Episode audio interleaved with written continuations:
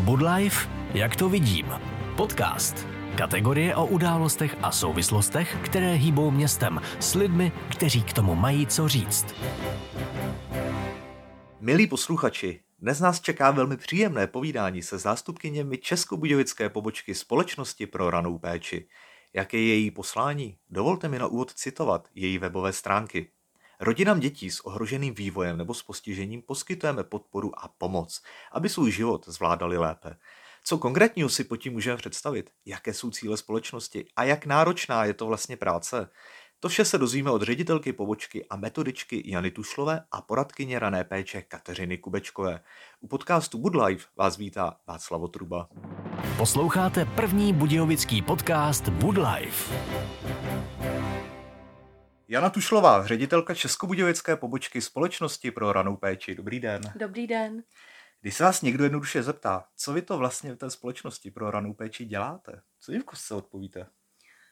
Já řeknu, že poskytujeme ranou péči, což je sociální služba pro rodiny dětí, které se narodily třeba příliš brzy, předčasně, anebo po nějakém komplikovaném porodu, anebo už mají diagnostikovanou nějakou závažnou zdravotní potíž. No otázka, ví to lidi? Máte takovou zkušenost, že by lidi věděli, co se za vámi skrývá? Moc lidí to určitě neví, protože člověk si e, informace o rané péči začne hledat až v okamžiku, kdy to potřebuje. Mm-hmm. Jste to sice zmínila, ale můžete teda říct přímo konkrétně, komu je služba určena? E, je to pro rodiny e, dětí, které jsou od narození, ve věku od narození do sedmi let maximálně. A je to pro občany celého jeho českého kraje konkrétně eh, Společnost pro ranou péči pobočka v Českých Budějovicích eh, obstarává celý jeho český kraj, územně a k tomu ještě část kraje Vysočina, Havlíčko, Brodsko a Pelřimovsko. Takže tady z Českých Budějovic jezdíte až na Vysočinu? Ano. Takovýhle krásný výlety? Ano, je to tak. A opravdu celý Jižní Čechy? Všechny kouty máte pokrytý? Ano. Uh-huh. Ono totiž nelze predikovat nebo hmm. uh, předpovídat, kde se to dítě s postižením nebo s nějakými potížemi narodí. Hmm. Takže se na nás obrací rodiče z celých jižních Čech. A protože poradkyně rané péče jsou úzce specializované na naší cílovou skupinu, tak nemá smysl, aby tyhle zařízení byly po celém jeho českém kraji ve všech městech třeba. Hmm. Máte tady kolegyně, asi pak na to zeptám, na tu hmm. funkci poradkyně. A Zmínila jste několik služeb, dá se říct prioritou? Je to raná péče, je to opravdu podpora rodiny. Pracujeme s rodiči a snažíme se e, dětem vlastně maximálně ulehčit vývoj, který je třeba e, ohrožený tím, že se narodí příliš brzy. Hmm. Takhle z hlavy, možná je to přepadovka, možná nebudete vědět, ale víte zhruba kolik klientů máte? Ano, my máme kapacitu 125 klientů a ročně projde e, tou službou víc než 160 rodin, protože některé rodiny v průběhu roku přicházejí a jiné zase odcházejí. Mm. Takže můžeme nabírat nové rodiny. Mm. Vy jste jo česká pobočka, mm-hmm. to mhm. znamená, že jste po celé republice, že jo? Ano. A když se srovná kraj jo český mm-hmm. s ostatními, jak jsme tady na tom? Jsme na tom úplně stejně jako jinde, protože to procento dětí s obtížemi v populaci je hmm. přibližně stejné. Je to zhruba tak 3,1% mezi všemi dětmi, které se narodí. A z hlediska zaměstnanců? Uh-huh. Da- daří se pokrýt? Myslíte jako poradkyně, mm, naši hmm. zaměstnanci? Mm. No tam, tam je trošku problém, protože sociální služby jsou teď hodně podhodnocené takže najít třeba člověka, který by měl všechny potřebné dovednosti a mohl by s tou rodinou pracovat a byl ochoten pracovat za tak nízký plat, jaký je v sociálních službách, tak to je velmi obtížné. Takže peníze. No, v první řadě. No, ale z toho plyne, že mhm. ta poradkyně to asi musí dělat, že je to nějaké její přesvědčení. Já vím, že je to kliše, ale z lásky. Je to přesně tak. Jsou to lidi, kteří to dělají opravdu srdcem a uh, kteří uh, vlastně chodí, je to i obtížné, protože chodí samozřejmě domů s hlavou plnou těch příběhů hmm. z rodin, nosí si tu práci domů, ale přesto teda jsou ochotní u nás pracovat. Takže poradkyně, to je to hlavní, mm-hmm. ten hlavní jako zaměstnanec, když to řeknu ano. takhle hloupě. Jo? Ano, samozřejmě eh, vlastně ti odborní pracovníci jsou eh, srdcem toho týmu a bez nich by ta služba vůbec ne, nefungovala, ale vedle poradkyň jsou to i zrakoví terapeuti. Mm-hmm. To je možná taky taková profese, o které se málo mluví. Mm-hmm. No, já bych se chtěl zeptat třeba nějaký priority. Určitě si stanovujete mm-hmm. dopředu na roky. Určitě. Je třeba mm-hmm. nějaká priorita pro rok 2023? Ano. Eh, vy jste mluvil už o tom, že málo rodin třeba o té hmm. rané péči ví, eh, takže my chceme, aby to veřejnost věděla, proto jsme tady taky dneska. A eh, chceme se k těm rodinám dostat včas v okamžiku, kdy ta rodina se dozví, že s miminkem něco není v pořádku, a nebo když se stane nějaká nehoda nebo nějaký úraz dítěti, tak může se to stát i v pozdějším věku, tak chceme tam být prostě co nejdříve a proto chceme, aby eh, o rané péči informovali lékaři, aby oni informovali všichni odborníci, kam se ty rodiny obrací. Říkáte lékaři, já jsem koukal, že spolupracujete s mhm. různými mm-hmm. lékaři, takže i takhle rozvíjet třeba síť? Mm-hmm. My máme krásně nastavenou spolupráci s neonatologickým oddělením v nemocnici v Českých mhm. Budějovicích mm-hmm. a to je pro nás úplně klíčové, protože tam opravdu uh, je velký záchyt právě miminek, která potřebují podporu. Ale já pořád mluvím o dětech, ale je to hlavně o rodičích, protože rodič, eh, kterému se narodí dítě s, nějakým, s nějakou potíží, tak vlastně je v situaci, kterou vůbec nečekal, kterou neplánoval a tam je potřeba nejdříve zabezpečit ty rodiče. No, když mluvíme o rané péči, tak mm. do kolika je to let? Maximálně do sedmi. Je to mhm. ze zákona, je to vlastně registrovaná sociální služba, eh, která tu dobu té první pomoci pro rodiny eh, definuje od narození do sedmi let. Mm-hmm. No takže já ještě když se vrátím k nějakým těm prioritám, mm-hmm. takže asi třeba nějaká medializace, vůbec vstoupit mm-hmm. víc do známosti, mm-hmm. to je asi takový, dá se říct, dlouhodobý cíl. Je. Uh, ale raná péče je tady více než 30 let. Hmm. A vlastně moc se za tu dobu nezměnilo. A 30 let i tady na jihu Čech? Na jihu Čech je 28 let. Takováhle tradice? No. A vy jste jak dlouho? No, já jsem tady od začátku. Fakt? Aha. Takhle? No. Takže pamatujete začátky ano. úplně? Aha. Tak jak se to formovalo? No, bylo, bylo to um, to počáteční období bylo opravdu krásný, protože v té době neexistoval internet, hmm. nebylo tolik informací pro rodiče, takže eh, já jako začínající poradkyně jsem byla hvězda, která přináší do těch rodin eh, úplně převratné informace. Ale teď to mají poradkyně daleko těžší, protože rodiče četují a, a, a jsou členy různých skupin a všeho možného, mají dostatek informací. Takže teď vlastně uspokojit eh, ta přání a potřeby rodin je daleko obtížnější.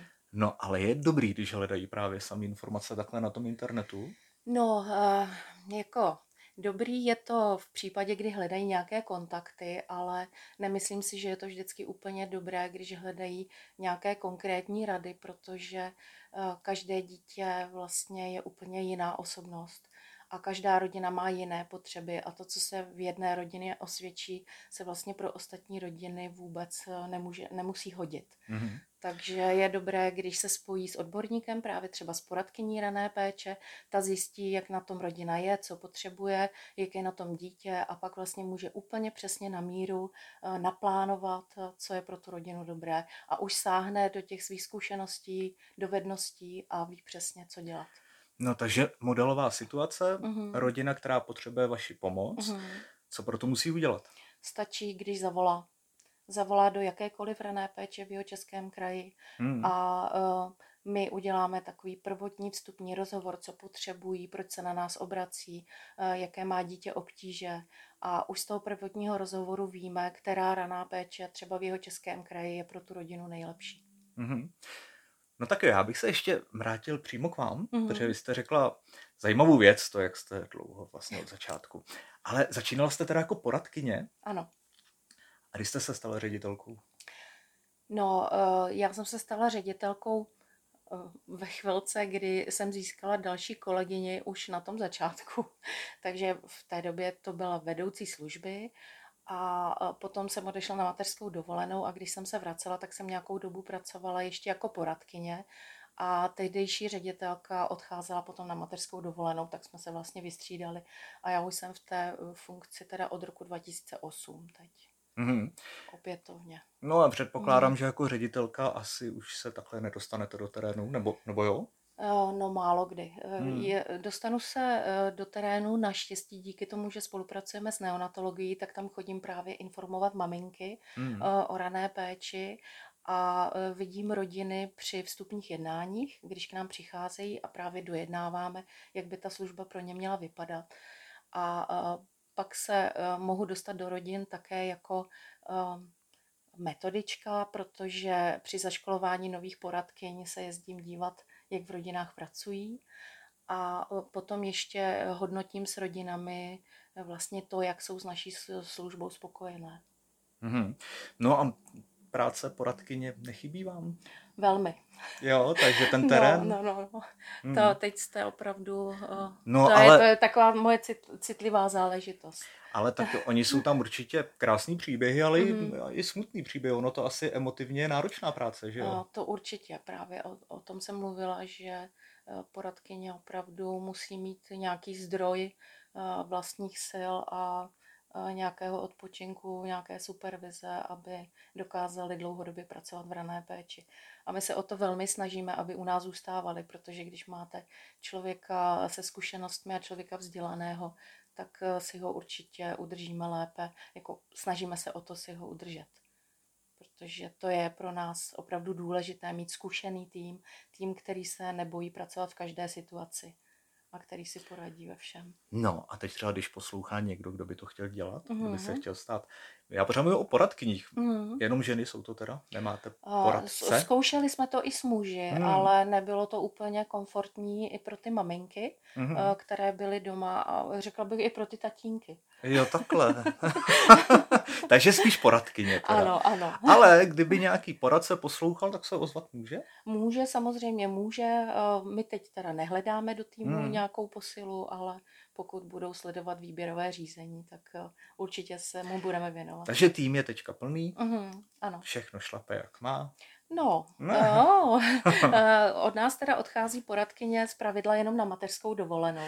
A teď jsme v situaci, eh, kdy nám kolegyně odchází, takže bude velmi těžké eh, se s tou situací popasovat, protože je to zraková terapeutka a to je to opravdu odborník, eh, který se dá jenom velmi těžko nahradit.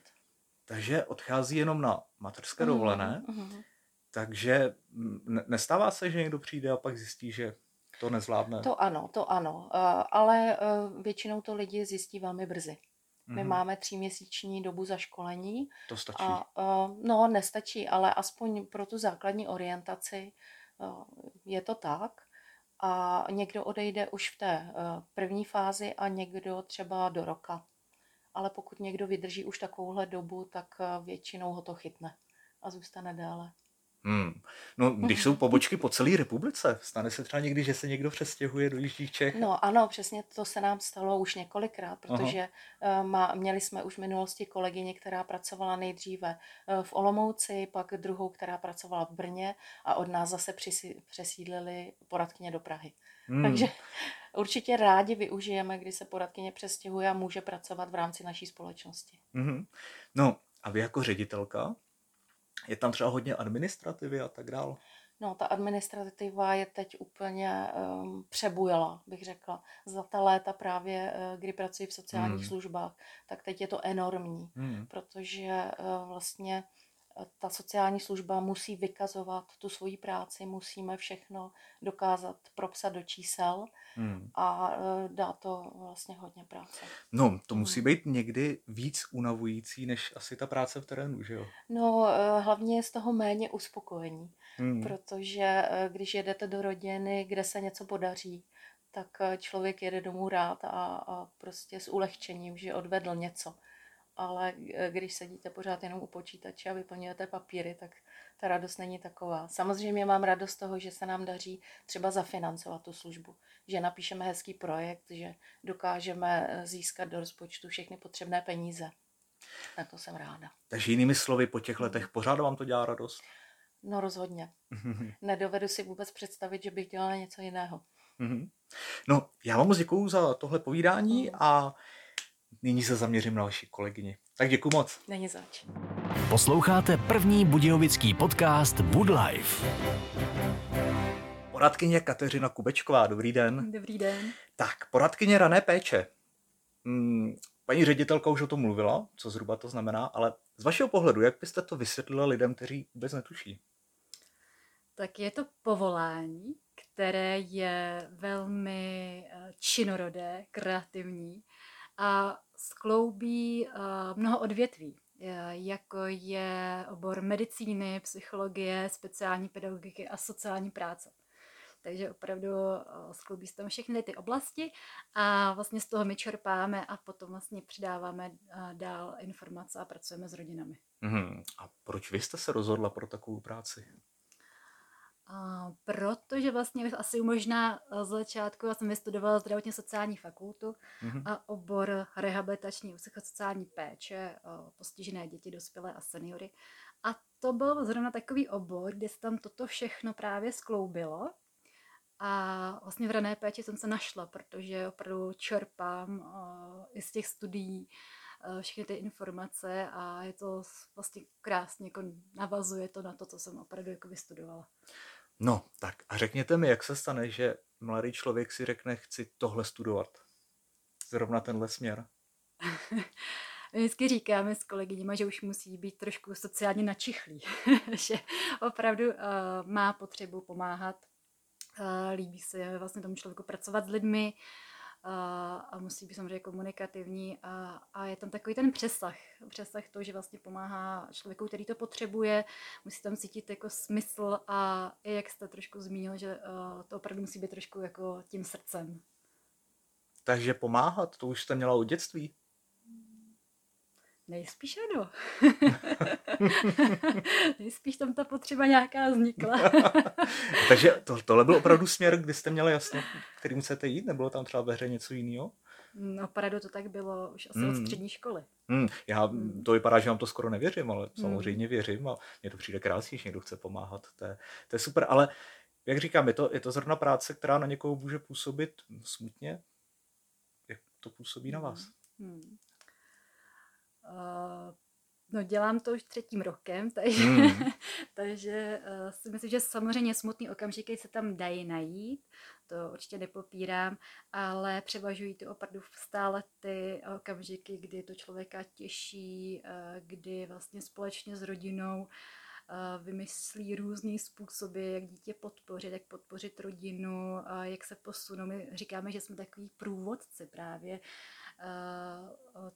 jo, když vlastně rodina uh, řeší nějaký téma, uh, že vlastně po případě dítě má nějakou zrakovou vadu nebo po případě se narodí dítě s postižením. Hmm. Říkáte tři roky, paní ředitelka říkala, že už se to pozná v těch prvních třech měsících zhruba. Jak jste to měla vy? Já jsem první tři měsíce dělala jenom wow. co to znamená? Protože co jsem uh, viděla vlastně u služebně starších kolegyň, uh, co umí, co dokážou, jaký výsledky mají, uh, takže vlastně jsem viděla, že dokážeme vyšetřit uh, dítě ve smyslu toho, jak kouká, jak používá zrak, mm. jaké má zrakový vnímání a dokážeme to třeba popsat už u miminka, kterým jsou tři měsíce a jsme schopni nastavit nějakou zrakovou stimulaci, tak to bylo prostě neskutečné. A teď jsem najednou i, i vnímala vlastně uh, velkou jako podporu těch kolegyň, velká podpora jako zázemí a uh, asi jako nejlepší je na tom, že vlastně uh, každá kolegyně je vlastně zaměřena na nějakou jako odbornost a krásně se tom jako doplňuje. Takže uh, tohle je pro mě prostě jakoby velmi cené. Mm-hmm. No zní to hezky, tak mi řekněte, co vás napadne jako první, když se zeptám třeba nějaký konkrétní krásný příběh, co jste zažila v práci za ty tři roky. Denně zažívám něco krásného. Jo, takhle to mm, fakt je. Mm. Uh, už jenom to, že vidím, že tam nějaký posun uh, hmm. u, u dítěte. Vlastně přijdeme do rodiny a, a hodnotíme psychomotorický vývoj a zaměřujeme se na to, co tomu vlastně dítěti jde, na čem lze stavět. A to je takový i možná první jako moment, kdy i rodina si uvědomí, protože od těch lékařů a dalších odborníků slyší většinou, co je za problém, co tomu dítěti nejde, třeba jaká bude prognóza. A my naopak hledáme ty cesty, na čem stavět. Takže to jsou takové hezké momenty v rámci jako uvědomění si třeba s maminkou. A, další jako momenty samozřejmě je to, že když asi i to dítě nebo ta rodina už vlastně nás nepotřebuje. Kdy se zorientuje v tom problému, kdy jsou samostatní, kdy už ví, jak mají nosit brýle, jak mají okludovat, jsou zařazený do vzdělávacího systému. Takže to je prostě potom asi úplně tak jako, to je taková ta radost, že, že vlastně můžeme, pomohli jsme jedné rodině a můžeme vlastně přijímat další rodiny, která nás potřebuje. Takže po tom náročním dní usínáte s dobrým pocitem. Většinou ano. Hmm. No a když mluvím o náročným dni, můžete nám popsat, jak vypadá takový běžný den poradkyně ve společnosti rané péče? Já právě vždycky říkám, že jak je to hodně různorodé, že třeba jeden den jsem ve Frimburku a druhý den jsem v Palřimově. No. Takže opravdu to cestování někdy hmm. bývá náročné, když po případě jste Vysočině hodně sněhu a, a pak se třeba vracíme v pozdních večerních hodinách zpátky. Ale většinou to tak, vlastně ten den probíhá tak, že ráno vlastně přijdeme do práce a máme už vlastně, už víme, kam pojedeme, do jaké rodiny pojedeme a, a teď je taková ta kreativní čas, kdy vlastně my a, připravujeme konzultace. Ta konzultace samozřejmě se skládá z mnoha oblastí, navazujeme na tu předešlou konzultaci, takže samozřejmě pracujeme s nějakou administrativou, pracujeme s odbornými zprávy, nějakou komunikací, kterou jsme vlastně třeba měli s maminkou předešlou a chystáme konkrétní pomůcky a hračky na rozvoj toho dítěte, zrovna aktuálně, co potřebuje. Že nachystáme velkou tašku, kterou různými pomůckami, kterou doneseme do auta a jedeme do rodiny. Mm-hmm.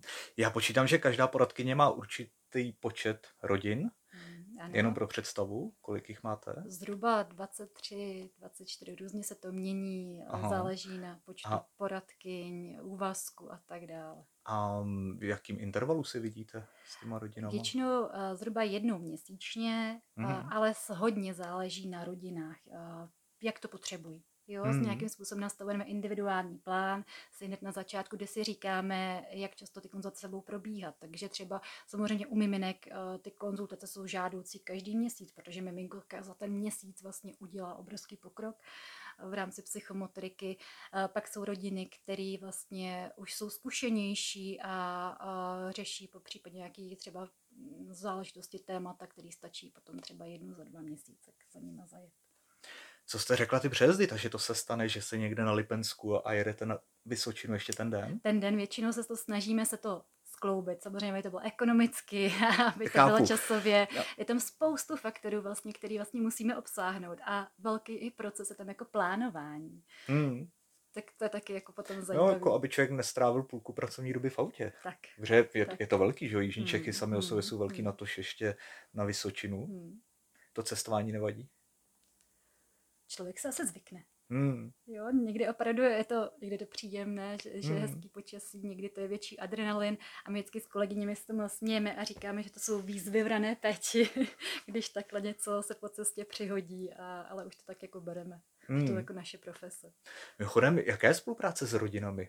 Jsou rádi, že pomáháte, nebo jsou i někteří, kteří si myslíte samozřejmost?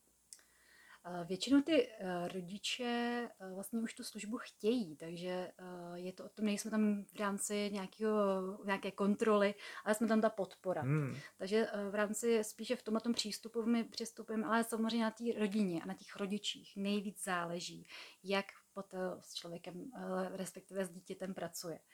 Takže neznamená to to, že vlastně my tam jednou za měsíc přijedeme a nabídneme tam nějaké možnosti, eh, jak třeba zrakové stimulace a, a pracujeme tam s dítětem jednou za měsíc hodinu a pak to potom, když ty rodiče vlastně v tom nepokračují a nedělají vlastně uh, nějakou podporu dítěte v rámci psychomotoriky, tak uh, pak to je jako neproduktivní. Takže hodně záleží na té aktivitě rodin. Takže jinými slovy, není to tak, že si někdo může myslet, že vy přijedete jednou za měsíc a oni už se nemusí snažit a všechno je v pohodě. Většinou je nespasíme. Hmm. Vy jste řekla krásný slovo, že jste jako podpora. Co když někdo chce podpořit vás jako společnost ranní péče a vůbec to nemusí jít rodina třeba s takovým dítětem, ale obecně, kdyby někdo řekl, chci vás podpořit, jste mi sympatický. Co, co má udělat? určitě na našich stránkách Rané péče mm. uh, najde účet, který vlastně kdykoliv může jakoukoliv částkou podpořit. Uh, teď jsme měli takovou kampaň, uh, Nebuď srap se to jmenovalo, uh, kdy lidi vlastně nás mohli podpořit, mohli se uh, ponořit do vody a okusit to, jaké to je, kdy, jasně, jaký to je show, když se narodí dítě třeba s postižením. Takže během toho roku máme hodně aktivit a akcí, jak nás lidi mohou podpořit. Ale samozřejmě eh, jsme rádi eh, za třeba pravidelné dary, že eh, existují dárci, který se nastaví trvalý příkaz a jednoměsíčně nám vlastně chodí nějaký finance nebo nám poskytnou jednorázový nějaký jako finanční dar, což je taky potom velmi příjemný v rámci toho, že vlastně samozřejmě můžeme poskytovat opravdu tu péči všem rodinám, kteří se to řeknou. Takže takhle normálně jednotlivci, fyzické osoby taky podporují? Ano, taky. Mm. Samozřejmě zaměřujeme se i na firmy, eh, které jsou pro nás taky velmi cený, eh, nás podpoří a jako další, další oblast, to jsou různé další jako oblasti, ale je to o tom, že vlastně my eh, si musíme nějaký zhruba 20%, 20 až 30% si vlastně musíme, když to řeknu laicky, těch financí najít. Jasně. Je, že oslovujeme obce, města, hmm. si nám eh, přispějí a potom samozřejmě takové další akce, co jsem zmiňovala. Takže nebuď srap, jo? Nebuď strap, ano, to byla taková kampaň, která nám teď již skončila. Už neběží. Ale my máme uh, akce třeba uh, na Černé věži jsme měli akci. Uh, takže opravdu během toho roku setíme sociálních sítě, kde se vlastně veřejnost dozví mm. uh, o našich aktivitách a uh, různě se snažíme samozřejmě i zmedializovávat ty věci a, a získávat ty finanční dary, což je pro nás velmi důležité. Tak třeba nás nějaký štědrý dárce právě poslouchá. Já moc děkuji za tohle povídání a mějte se hezky. Naschledanou. Já taky děkuji, naschledanou. Posloucháte první budějovický podcast Woodlife.